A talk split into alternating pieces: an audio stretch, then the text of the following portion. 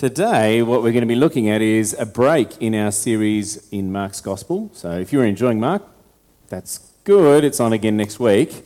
But this week, we're looking at Psalm 73, and one of my favourite Psalms. Uh, so, I hope you'll um, see just how powerful this Psalm is as we're reading through it. It's good to have it in front of you, which is what I'm doing now. I'm turning it up. Psalm 73. Let's pray. Heavenly Father, we give you thanks. We thank you for your word, and we pray that as we look now at this passage, you would open our eyes to see your justice. And we ask this in Jesus' name. Amen. Well, it's a fascinating thing living in a society and a community where the majority of people are non Christians.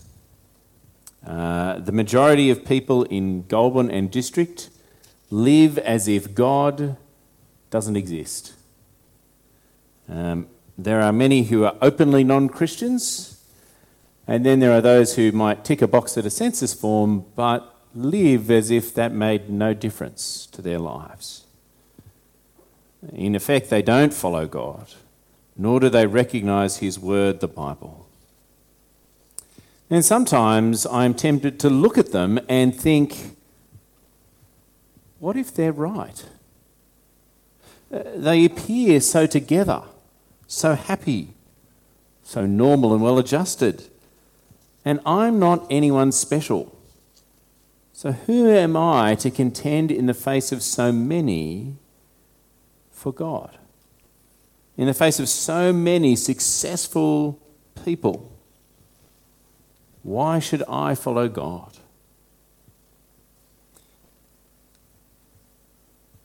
It is one of those things where you, when you observe the world, it sometimes seems like there is no obvious reason to be a Christian. There's no clear differentiation between the happiness in my life or in anyone else's. What's the point then? What's the point in following God? And all these kind of questions and thinkings was something that occurred to the psalmist who wrote Psalm 73. In this psalm, he looks at his society to see if there's any point in following God. So let's turn to the psalm and see what he found out. Have a look at verse 1 again. Surely God is good to Israel, to those who are pure in heart. But as for me, my feet had almost slipped. I had nearly lost my foothold, for I envied the arrogant when I saw the prosperity of the wicked. So, in these first three verses, the psalmist affirms both God's goodness and justice and recalls a time in which he doubted. And this doubting, you'll notice, is in the past tense. For we can see from these verses that the psalmist has had found reason to quell his doubt. What are they? Well, first, the psalmist tells his story. The psalmist looks out on the world, and what he sees in verses 4 to 8 is that there is no struggle and good health for the wicked. Like Joseph Stalin, the wicked die peacefully of old age in their beds. Like Idi Amin and Mobutu Sese Seko, the wicked live in luxury till the end. Not for them a long and painful life. Their lives are long, but very easy. But there's more. In verses 9 to 11, the godless boast of their achievements and are believed. They say they are the winners, and people flock to them. They claim to be world champions, and people hail them. These days, they would post happy photos of themselves on their social media accounts, and people would follow them. Indeed, their success is so great, you can see in verse 11 that they denigrate God's word. Look at verse 11. They say, How would God know? Does the Most High know anything?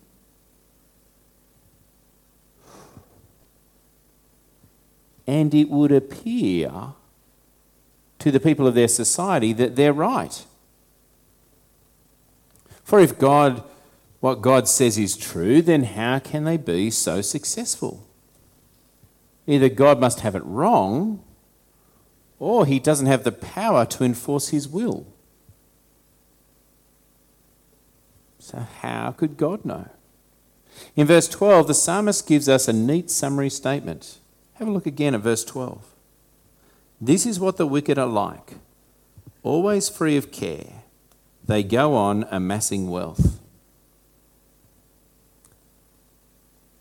It's a statement that tells us that crime does pay. The wicked do prosper. And this is not just a theory, it's observable fact. It's the way the world works.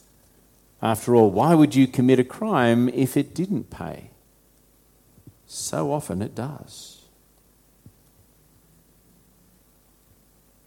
But what about the person who follows God? The psalmist looks out on his own life, and this is what he sees. Verse 13 Surely in vain I have kept my heart pure and have washed my hands in innocence. All day long I have been afflicted, and every morning brings new punishments. If I had spoken out like that, I would have betrayed your children.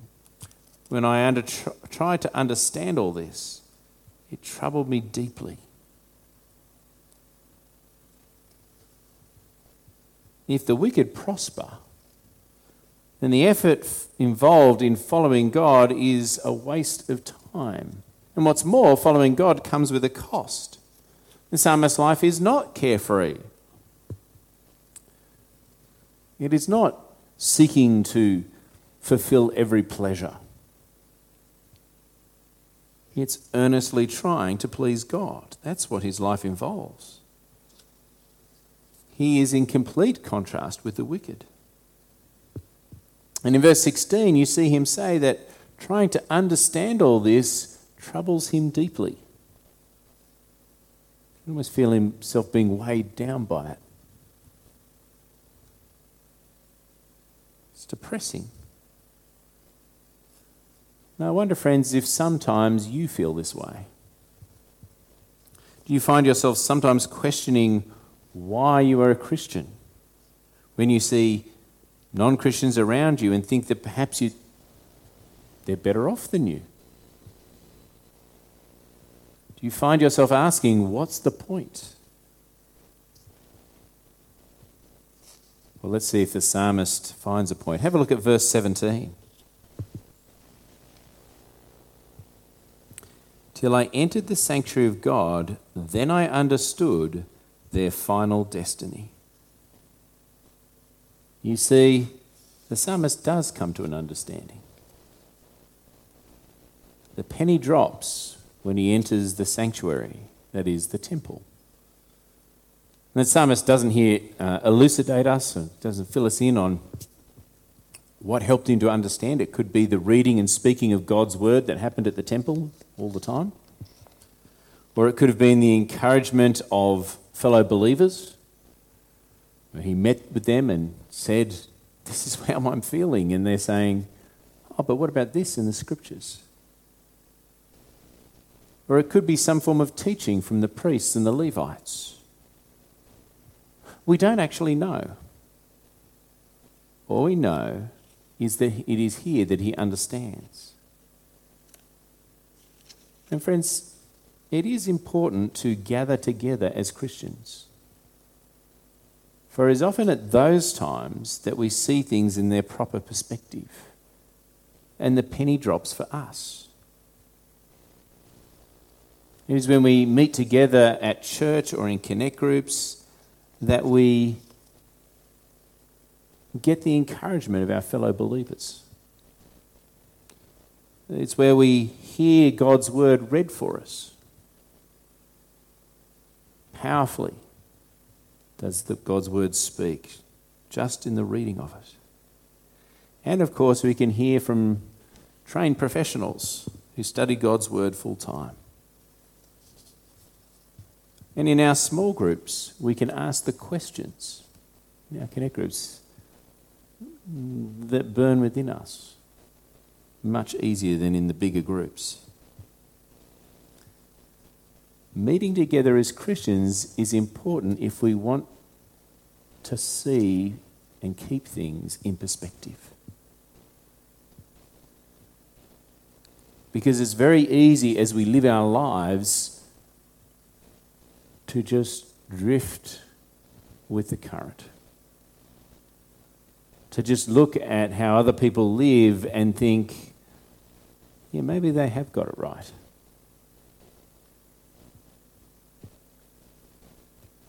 So the psalmist now understands, but what does he understand? Have a look at verse 18. Surely you place them on slippery ground. You cast them down to ruin. How suddenly are they destroyed, completely swept away by terrors. They are like a dream when one awakes. When you arise, Lord, you will despise them as fantasies. God's judgment, we read here, is merely delayed. God will judge the wicked. God will destroy those who reject his son Jesus. Not only that, we see in verse 19 that it will be a sudden destruction. And in verse 20, that they will not even be remembered.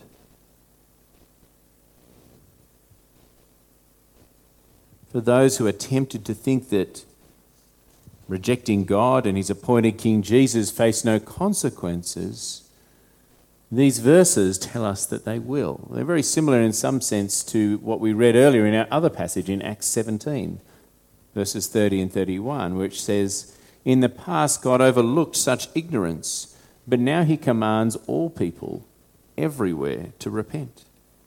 For he has set a day when he will judge the world with justice by the man he has appointed. He has given proof of this to everyone by raising him from the dead. In reality, those who do not trust in Jesus live with death and judgment hanging over them. And one day the blade will fall, and death and destruction will consume them. It's terribly sad. But that is only the negative side of what the psalmist understands. The positive is a lot more exciting. And there are three points in verses 21 to 26 to draw out for you. Have a look at verse 21 first of all.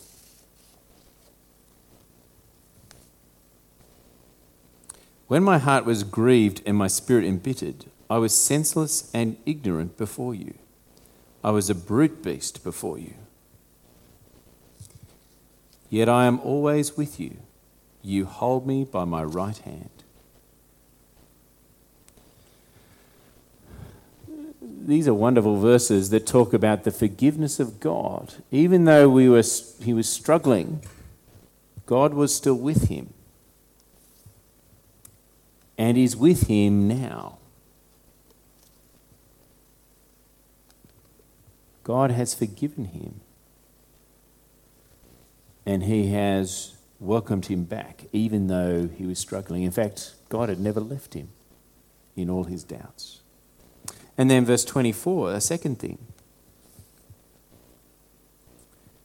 You guide me with your counsel, and afterward you take me into glory.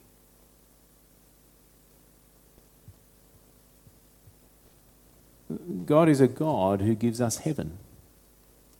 Not only does God forgive us and stick with us through all our doubts and failings, but He also blesses the believer with heaven with eternity with Him. And then a third thing in verse 26 My flesh and my heart may fail, but God is the strength of my heart and my portion forever. One of the wonderful things about being a believer in Jesus is knowing God. Such a good thing. Someone should write a book about that. Oh, that's right, they did. The believer gets God. They have a personal relationship with the creator of the universe. It is the Christian who fulfills his purpose in life. The purpose of having a relationship with the Creator, the one who made them.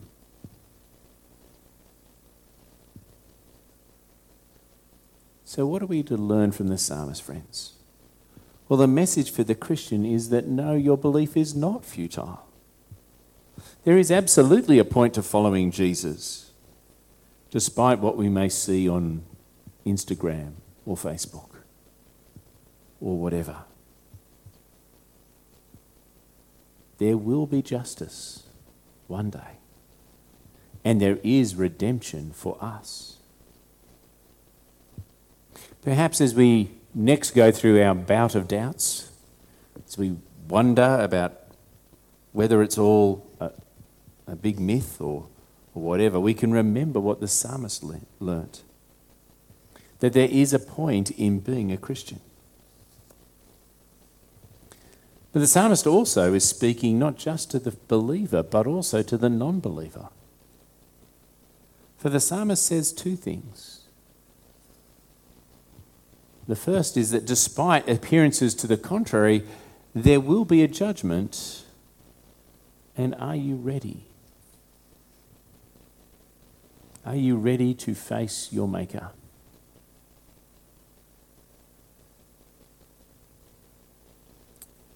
But the psalmist also says something else.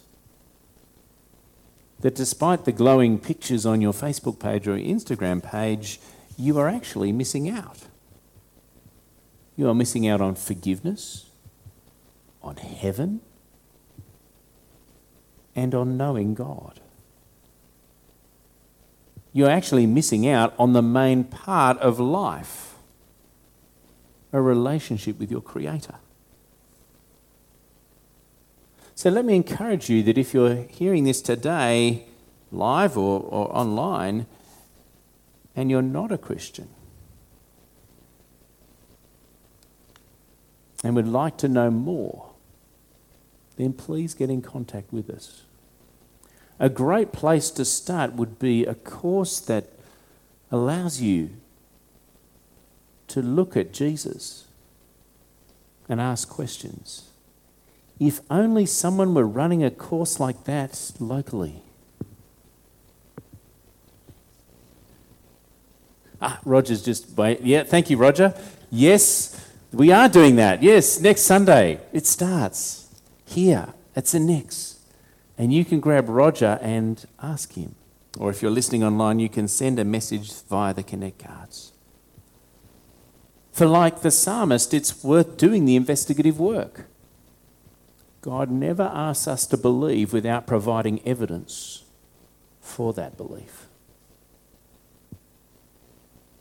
So examine the evidence.